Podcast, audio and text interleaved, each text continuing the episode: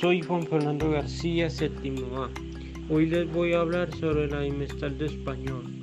Sus temas locales fueron cartelera del árbol temático, la teoría de la descripción, descubrir y completar los mensajes, la teoría de los textos expositivos, los organizadores gráficos, los entornos saludables, los ejercicios de comprensión lectora. Lo que más me interesó fueron los organizadores gráficos porque comprendí el buen manejo de la escritura.